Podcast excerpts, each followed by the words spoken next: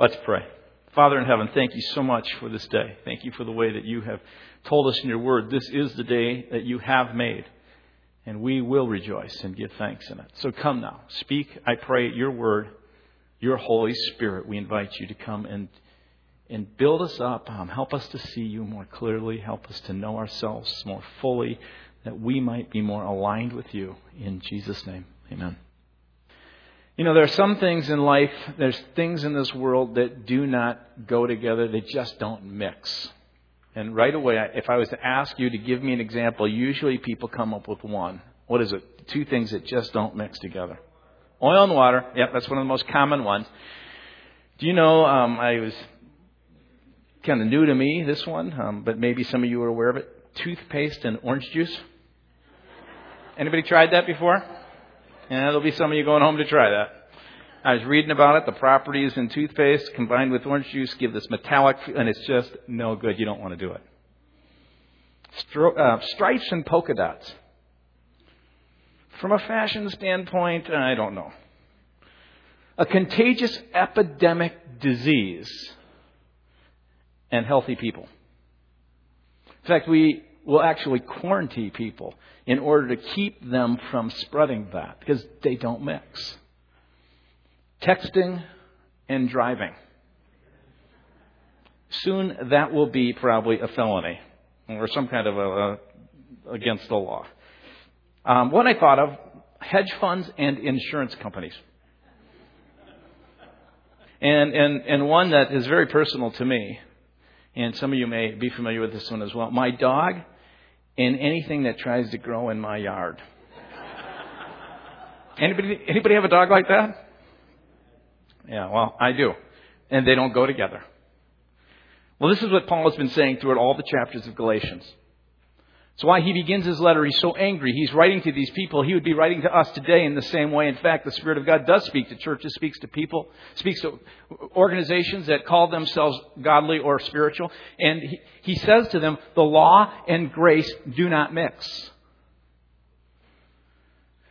The law was meant to serve in its right purpose, to lead people to grace. But you cannot live by the law and by grace.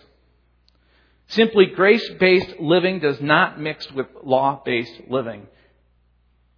You either come to God confident in, in His ability and His grace, or you seek to come through your own confidence in your own abilities and through your own efforts to please God. There are two different roads. They're going two different directions. The Word of God makes it very clear that a relationship with God through faith in the work of Jesus does not mix with a life of confidence in our efforts to get God's approval. So you can make a choice, and everyone does have this choice to make throughout the world. People you rub shoulders with, people you work with, people that you see around your, your neighborhood, people sitting next to you. We all have a choice. We have a choice to come before God through our efforts, to seek to, through our strength and our wisdom and our abilities, through our resources, to convince God to love us and to accept us and to receive us. And some people do that and they set up rules and they follow them real well and they pat one another on the back and they believe in some sense, they're deceived, says Paul, that somehow God is going, yeah, I love you, good job. And then there's others who try really hard and they can't measure up. They keep falling beyond. They get real in their hearts. They know that in their hearts there's sin and there's darkness and, and, and they basically come to the place where they're lost and they might, they go, kind of, well, just might as well live however I please.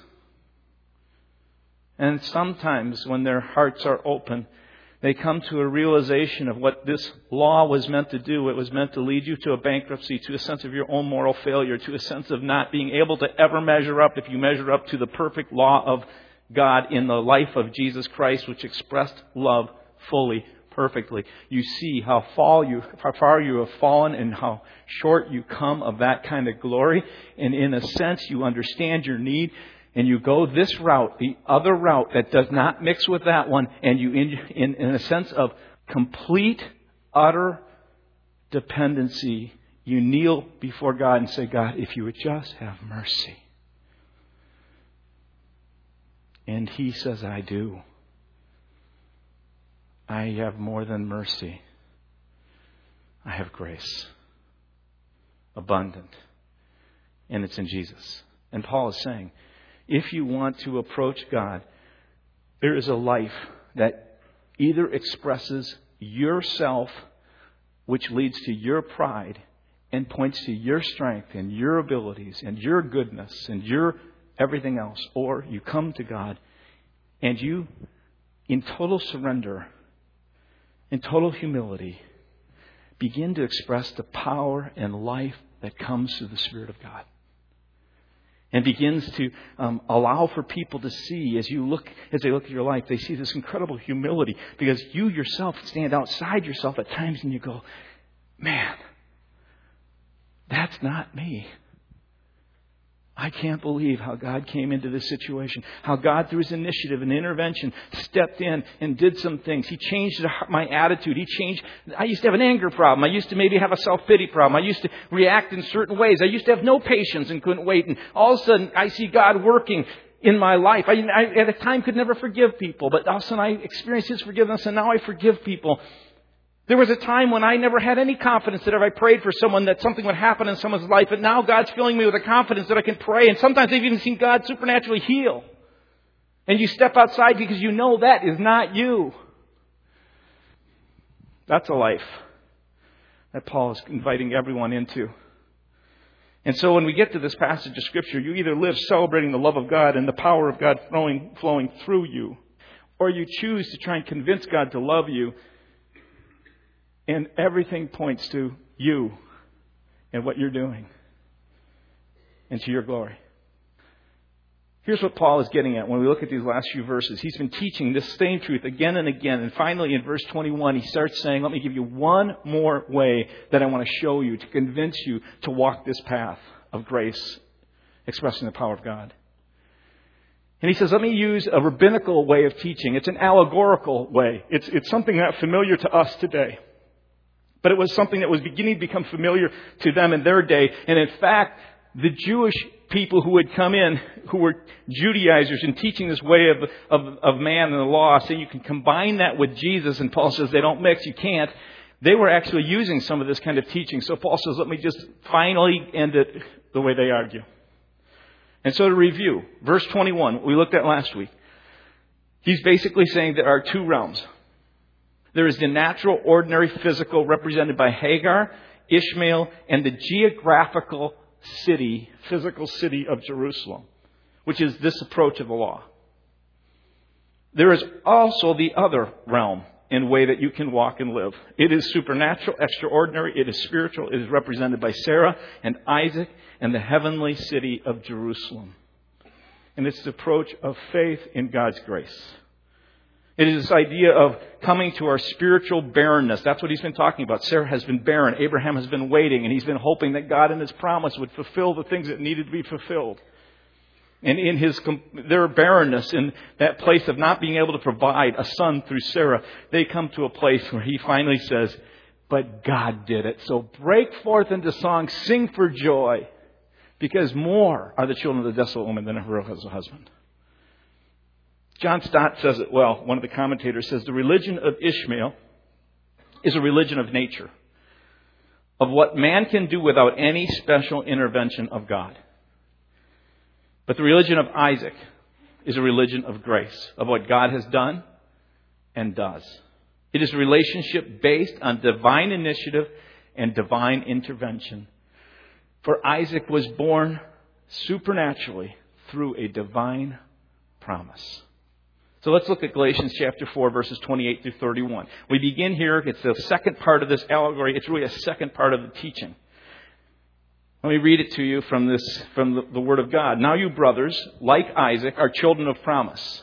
Verse 29. At that time, the Son born in the ordinary way persecuted the Son of God born by the power of the Spirit. It is the same now. But what does the Scripture say? Get rid of the slave woman and her son for the slave woman's son will never share in the inheritance with the free woman's son. Therefore, brothers, we are not children of the slave woman, but of the free woman. Let me ask, how many is that your favorite verse in Scripture? You, you kind of, when you hear that, you go, man, I want to go home and memorize that. That just, that does it for me, turns my crank, that gets me going, I can't wait.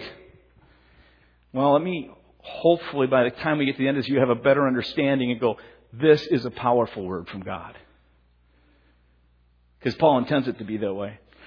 He begins in verse 28 and says, Now you brothers like Isaac, you're, you're, children of the promise. He's basically saying, remember back in verse 21, he begins, he says, Tell me who want to be, tell me you who want to be under the law. So he's making this distinction. In verse 21, he begins this allegorical teaching. He says, Now those of you who really are into wanting to follow God this way, and you think that you can, through your flesh, mix together Jesus, let me just talk to you for a second. And he shares that whole thing about barrenness and, and the difference in the power of God and what it means to walk that way. Now he gets to this verse in 28 and he says, I want to address all of you. Anybody here? Because there's people who are following the Spirit or want to, and there are people who are walking this way, and some who didn't know there was a difference. But he doesn't call out specific names. He basically calls out and says, Now to you, when you hear this, like Jesus would say, you, those of you who have ears to hear, let them hear. You have the possibility with your spirit to pay attention and say, God, I want you to speak to me. And if you're in that place, he says, Now to you, brothers, like Isaac, are children of the promise. At that time, the son, born in the ordinary way, persecuted the son born by the power of the Spirit. That takes you back to verse 26 when, when Paul breaks into this, his praise because he says people who walk by faith, trusting in the promise of God for him to do what he says he's going to do. Some of you know that in your life and could stand up and testify and say, you know what? I remember, I've seen in my life when God gave me a word, he promised he would do something and I've prayed. He, he took me through times of waiting and finally God answered. And I saw something happen that I couldn't produce myself. That's what he's kind of saying here. He's saying, Be glad, break forth, shout aloud, cry aloud, you barren woman. You who are no childbearer, but now you're experiencing labor pains. And guess what? More are your children, the things that God can do through you, than he could ever do through your works and efforts because of your dependency, because of your coming to an understanding of barrenness and weakness. At that time, the son born in the ordinary way persecuted the son born by the power of the Spirit. Now, catch this. It is the same today. Hasn't changed. Doesn't change. Actually, if you go back to Abraham and Sarah, you'll see that there was the flesh and the spirit back then. And we will take in a few moments a little bit of a, walk down through the Bible and see how that persecution continues whenever the flesh and the spirit begin to arise in the same place. Hagar, Ishmael, and all who are the flesh will persecute and torment all who seek to walk in the Spirit. And Paul goes, but what does Scripture say? I, I love that. But what does Scripture say? These Judaizers and, and, and essentially people who, who are into the law, will, they'll, they'll grab the Bible and go, well, let me tell you what the Bible says here. And they'll try and, and, and they'll say, here's what the Bible says. And, and so Paul says, well, no problem. Let me tell you what Scripture has to say. Let's turn to it. And then he says, Get rid of the slave woman and her son, for the slave woman's son will never share the inheritance with the free woman's son. And he goes right back to Genesis chapter 21, verse 10. And he shares the story of Hagar and Ishmael, how they were sent away by God. Beginning with Sarah through Abraham, they were sent away. And its call in Scripture is for us to do what Abraham did it is to expel the flesh. Therefore, brothers, he says, we're not children of the slave woman. We, we are not in that lineage. We come from that of the free woman, of the Spirit. So live that way. And here's a command get rid of the flesh. They do not mix, they never will cohere together. They will separate farther than oil from water. Last week, the principle was this flesh produces flesh, but the Spirit gives birth to the Spirit. This week, the principle is this flesh and spirit do not mix, the flesh must be sent away. If the supernatural, extraordinary, powerful works of God are to be released, are to be birthed in this place, in your life, the flesh must be gotten rid of. The flesh must be sent away. And he gives us two reasons. If you look at this, any confidence in our flesh, that is, in our abilities, our wisdom, our strength, our ways to provide what only God can provide, must be thrown out, he says. In fact, even trying to bring glory to God through our strength and wisdom with regard to the things of God must be gotten rid of. You can't even build a church in your own strength and flesh. I myself had to learn that in a very difficult and hard way as God placed this dream on my heart. And then I was always trying to my flesh to help God out. Till God broke me and said, that's got to go. Get rid of the flesh. He says, Not by might nor by power, but by my Spirit, says the Lord Almighty. Do you know who he gave that word to? He gave it to a man named Zerubbabel who was building the temple of God. And he came to him because he wanted him to know, you guys, in your plans and your efforts, you're so excited about bringing glory to me, but I want you to recognize all those things need to come under the sway, under the influence. You have to, in a sense, through your barrenness and brokenness, understand that only God can provide glory to fill his temple. And so before you even begin, I want to just say it once again, not by might nor by power, but by my spirit. And here's why. Two reasons. The flesh will persecute the spirit, verse 29. The flesh will not inherit the blessings of this promise, verse 30. Get rid of the flesh. The flesh will persecute the spirit, verse 29. About um, when I was in my senior year in seminary, my brother had been married now for a couple of years. And it was around that time that I was living with my parents, and we had this wonderful cat, for a cat. You know, those of you who are cat people, you probably think all cats are wonderful, but you know, for a cat, this cat was pretty nice because it actually would come and when I called like a dog. It had some of the properties of a dog.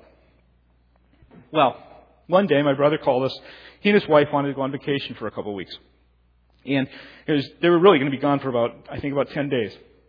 He said, you know, we don't know what to do with our cat. They had a cat. They said, could we bring our cat to your place and would you guys watch the cat for a while? I thought, no, not a problem. Sure, go ahead. They come over. My brother leaves the cat with us. The cat's kind of sitting there. For some reason, our cat was strangely absent in the welcoming party. There was no greeting. There was no coming with a welcome card, or the cat didn't bake anything special for this other little cat. But we found out soon after my brother left and we let the cat out, that cat showed up. Our cat showed up, and it was not happy. It was as nasty as any cat I've ever seen in my life. It hissed. It made all kinds of noises. It ran after it. It chased the cat. It chased his cat all the way down into the basement, into the corner of the laundry room. And that cat sat there, scared to death, pinned in the corner, imprisoned, tormented, persecuted by our cat. And I, I, can tell you, that wasn't just for a few days. That was almost 10 days. Now, I know you're all feeling really bad. We did all that we could. But these two cats didn't mix. And the reality was that this cat, if it would have stayed there much longer, I really believe, it, you know, it couldn't relax, it couldn't, it couldn't rest, it, it, it was always on edge, it couldn't creatively live its cat life. And so it is, says Paul. The flesh will be like that cat and will persecute the spirit. It will torment when the Spirit shows up. It will do all it can to take the life out of the Spirit because they don't mix. Now, I want you to note things are fine. Things were fine with our cat until that other cat showed up. Things are fine usually until the Spirit begins to show up. Let's look at the history of Abraham and, and how he sent Hagar and Ishmael away. Look at Genesis chapter 21, verses 1 through 11. It's a great story because Paul wants to point back this and say, here's how the spirit and the flesh do not mix.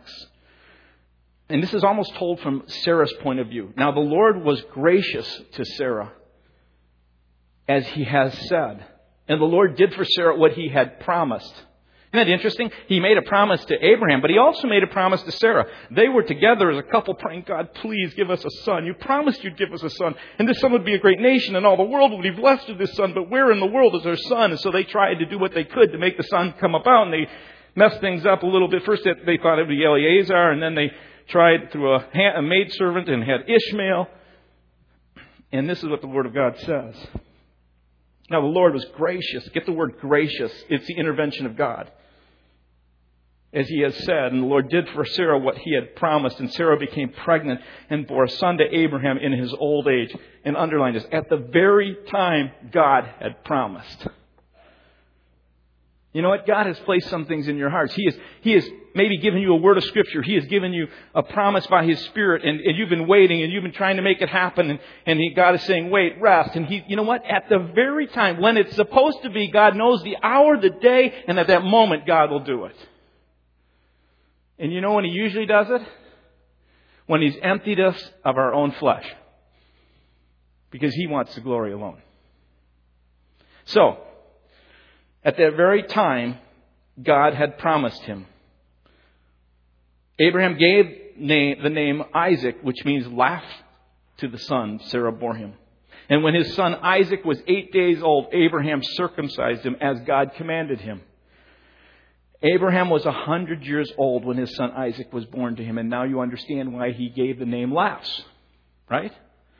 Goes on, he says, Sarah says this. God has brought me laughter, and everyone who hears about it will laugh with me. And she added, Who would have said to Abraham that Sarah would nurse children? Yet I have borne him a son in his old age. And now on to the story of Hagar and Ishmael being sent away. The child grew and was weaned. And on the day Isaac was weaned, pay attention to that. This weaning is important in Scripture there's this idea that under the safety and protection for those two years or so of weaning of this mother, the child was fine. But on the day the child was weaned, Abraham had this great feast, and he was celebrating the fact that now this little child was going to be free at two years of age to begin kind of running around and doing his own thing, no longer bound or tied to his mother. Protected for a period of time, now set free. And Abraham had this feast, but Sarah saw, look at this, that the son whom Hagar, the Egyptian, had born to Abraham was mocking her little boy. And you get this picture of, you know, the great feast, and here's this little, this little guy. You know how two-year-olds kind of walk? They're just kind of, like they're a little bit drunk, you know? I get this picture of here's little, little Isaac. He's walking around. He's enjoying himself. He's eating things. And you see over in the corner, here in the back, here is Here's Ishmael, about 17 years of age, looking at the child of promise, recognizing that his place will be displaced because of this power and promise and all that has come through this child. And he's over there because he can't stand that work of God. And he begins to mock it. And he, he, can, he begins to kind of stumble and all his little, you know, relatives and buddies, they're laughing. And, and, and, as he watches how Isaac eats something and he makes fun of it and smears it on his face and he's mocking this child because like that cat pinning that other cat in the corner, that cat could never live, could never creatively express itself with that torment and persecution. And that is what the Word of God says, that the flesh, the efforts, the works of man will constantly come against any birthing of the Spirit when the Spirit of God begins to, to show itself and begins to perform in His own power People of the flesh go, I don't like that. I don't want that. That's not controllable for me. That's outside my box and makes me not look too spiritual. That's not what I really signed up for, and then they begin to go after. And she says to Abraham, Get rid of that slave woman and her son, for that slave woman's son will never, share in the inheritance of my son Isaac. And then read these words. This matter distressed Abraham greatly because it concerned his son. Getting rid of the things of the flesh are not easy for us because they're usually things we're familiar with. It's patterns we've lived with. It's genealogical stuff that's come through family lines. It's ways we've grown up in churches where we've learned to be connecting with God that maybe now God is doing new things and we go, no, I don't want any part of that. It's because it's comfortable. The matter greatly distressed Abraham because it concerned his son, but God said to him, Do not be distressed about the boy and your maidservant. And I love this. Listen to whatever Sarah tells you. Sarah's got it right here, Abraham, man of faith. Sometimes the things that are of our flesh are so close to us that we need other people to look in and tell us about it. We need our wives. We need our children. We need our friends. We need those who are looking at our lives and they can point it out because they're hard for us to see. And so God comes to Abraham. Abraham takes it to his closet of prayer, so to speak, and says, God, do I really need, you know, Sarah's thinking this and how do I please you? And God says, Abraham, he's got to go. And guess what? I'll take care of him. Listen to whatever Sarah tells you, because it is through Isaac that your offspring will be reckoned, and I will make a son of your maidservant Listen, I will make a son of your maidservant into a nation also because he's your offspring. So send him into the desert. I know you don't know what's going to happen, but I will care for him. And so early the next morning, Abraham gets up, sends Hagar off with the boy Ishmael. Because the flesh must be sent away. It must be gotten rid of because the power and blessings, the creative work of the Spirit will never, ever grow to maturity in the presence of a persecuting, mocking, death producing ways of the flesh and any person who carries it and says, That's what I want. So note this throughout the Bible. There is story upon story. This is not some kind of allegorical thing that Paul has just kind of taken and lifted from the pages of Scripture to prove his point. This is the Spirit of God. Look at this in, in, in 1 Samuel chapter 1, verse 6. Hannah with Samuel. Hannah is desperately longing and wanting a child. And she has also another wife that is married to her husband, Peninnah. Listen to these words. And because the Lord had closed Hannah's womb. That's really interesting. Do you know that's the purpose of the law? That's the purpose of God in our life sometimes. Sometimes God allows things to come into our lives as we seek to, in our own strength and our own efforts, to try and make things happen. God will actually come in and close the door. He will sometimes remove us from a place of employment. He may sometimes remove us from situations, or He will make barren these things that we were hoping to get life from because He knows we will never get life from anything but Him. And so He goes, you know what? He closed her womb. And in closing her womb, she began to pray to God, God, I want a child. But then she began to pray deeper things than just, I want a child. She started to pray, God, I don't just want a child. I look at my nation, I look at our people. Would they begin to hunger for you like this? God, would you not just bring a child, but would you bring a child who will be birthed by you, who will have the power and work of you flowing through their life? And God leaves her barren. Look at what it says. Her rival kept provoking her in order to irritate her through this whole process. And this went on year after year. I want to tell you, if you've ever been in this barren state where you're not seeing the works of God and you hunger for the works of God, and you look around and you see the natural works of, of others and you kind of go, man, God, why are this? And it's just almost a provoking, irritating thing. But God is doing that because He's driving you back on your knees because the only place you will see the power of God demonstrated is through His Spirit. So went on year after year, and when Hannah Whenever Hannah went up to the house of the Lord where she was going to pray, her rival provoked her till she wept and would not eat. And then one day, God met her and through her birth a man named Samuel who brought about the kingdom of God through Saul and David so that eventually Solomon and the kingdom showed up. And more, far more was the, the birth that came through her than of her who had these natural sons. Anybody remember their names? And so he goes on and he says, look at Saul and David in 1 Samuel. It's another picture of Saul being of the flesh and David of the spirit. And I want you to note this. Things are fine until the Spirit of God shows up in David. Everything's fine. And then one day, David shows up and does this historic, incredible, powerful work that only God could do by slaying Goliath. And he starts going out in the power of God. He starts going out in the dependency, as it says in the Word of God, that he would, he would turn to God again and again in prayer and do what God had told him to do. And then it began that people began to just be attracted to the power of the Spirit of God in this man. So much so that Saul in his flesh began to look at David and what did he do? He started throwing spears. That's what I call tormenting. He kept throwing spears. So one day David said, I got to, you know what? The Spirit can't be birthed here. So Jonathan, the son of Saul, says, David, you got to go. As loyal as you are, you got to go for the birth and work of God's Spirit to occur. Look at Jesus and the Pharisees, the whole religious establishment of that day. Note again, things are fine. They're just really pretty good in, in Israel and Jerusalem and Judea until Jesus, through the Spirit, shows up. John 5:16. Jesus starts doing these works where he starts healing and the Spirit of God is being operative and showing these extraordinary supernatural works of God. So because Jesus was doing these things on the Sabbath, the Jews persecuted him.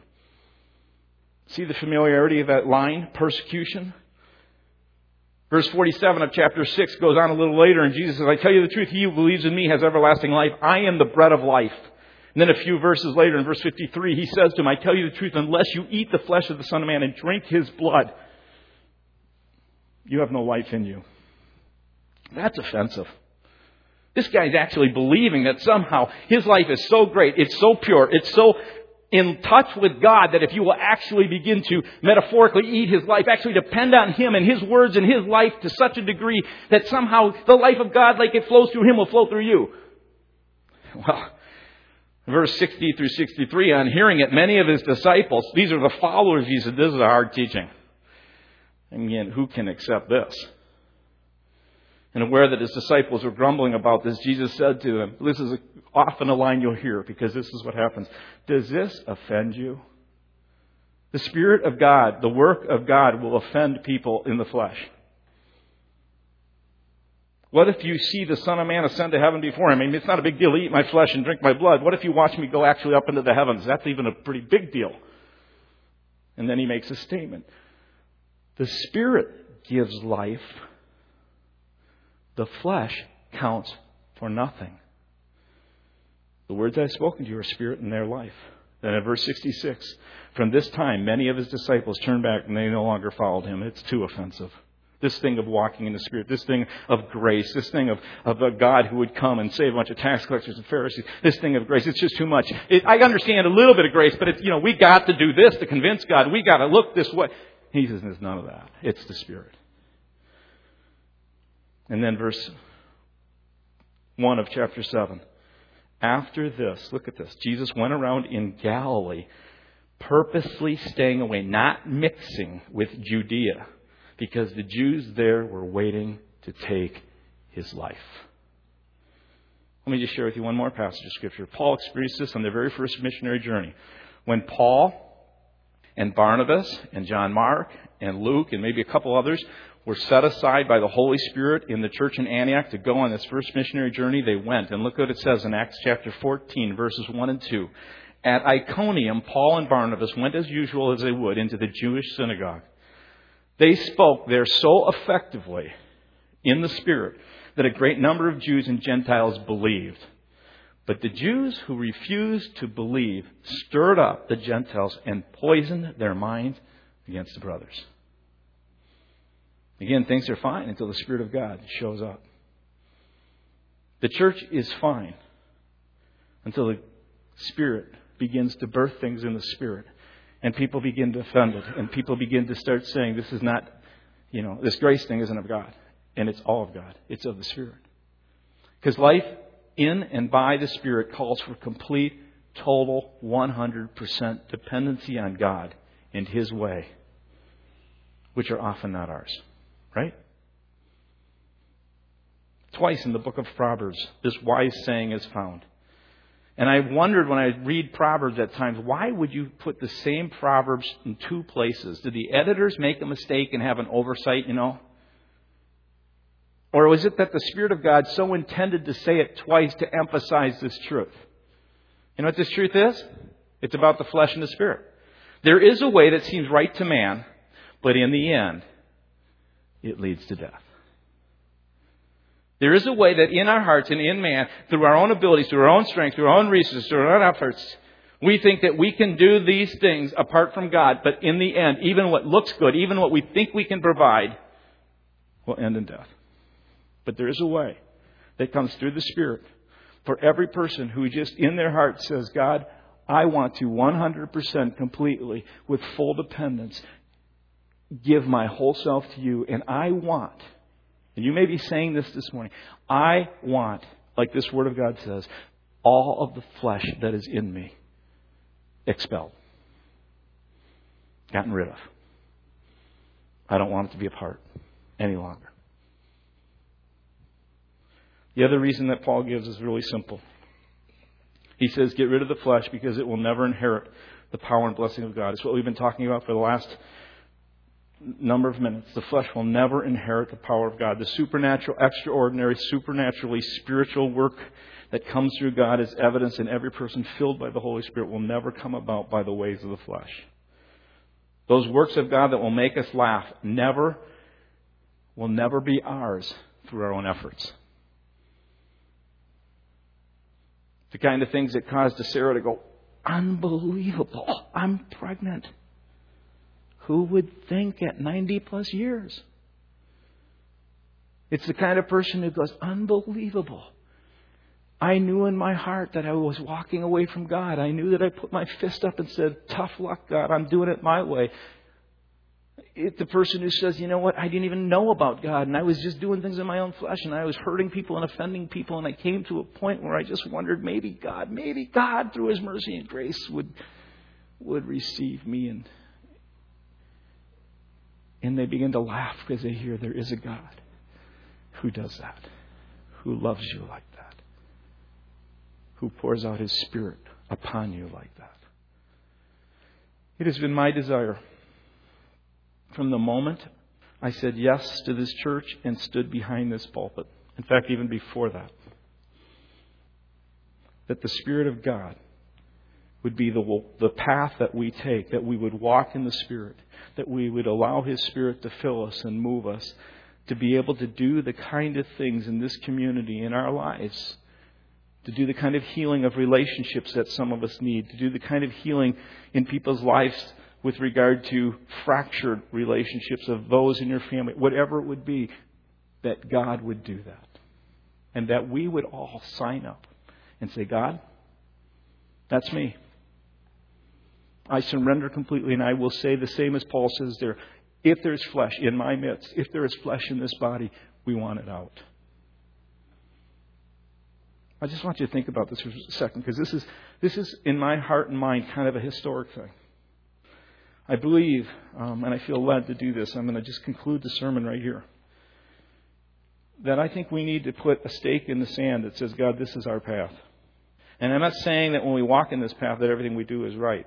Okay? I'm not saying that.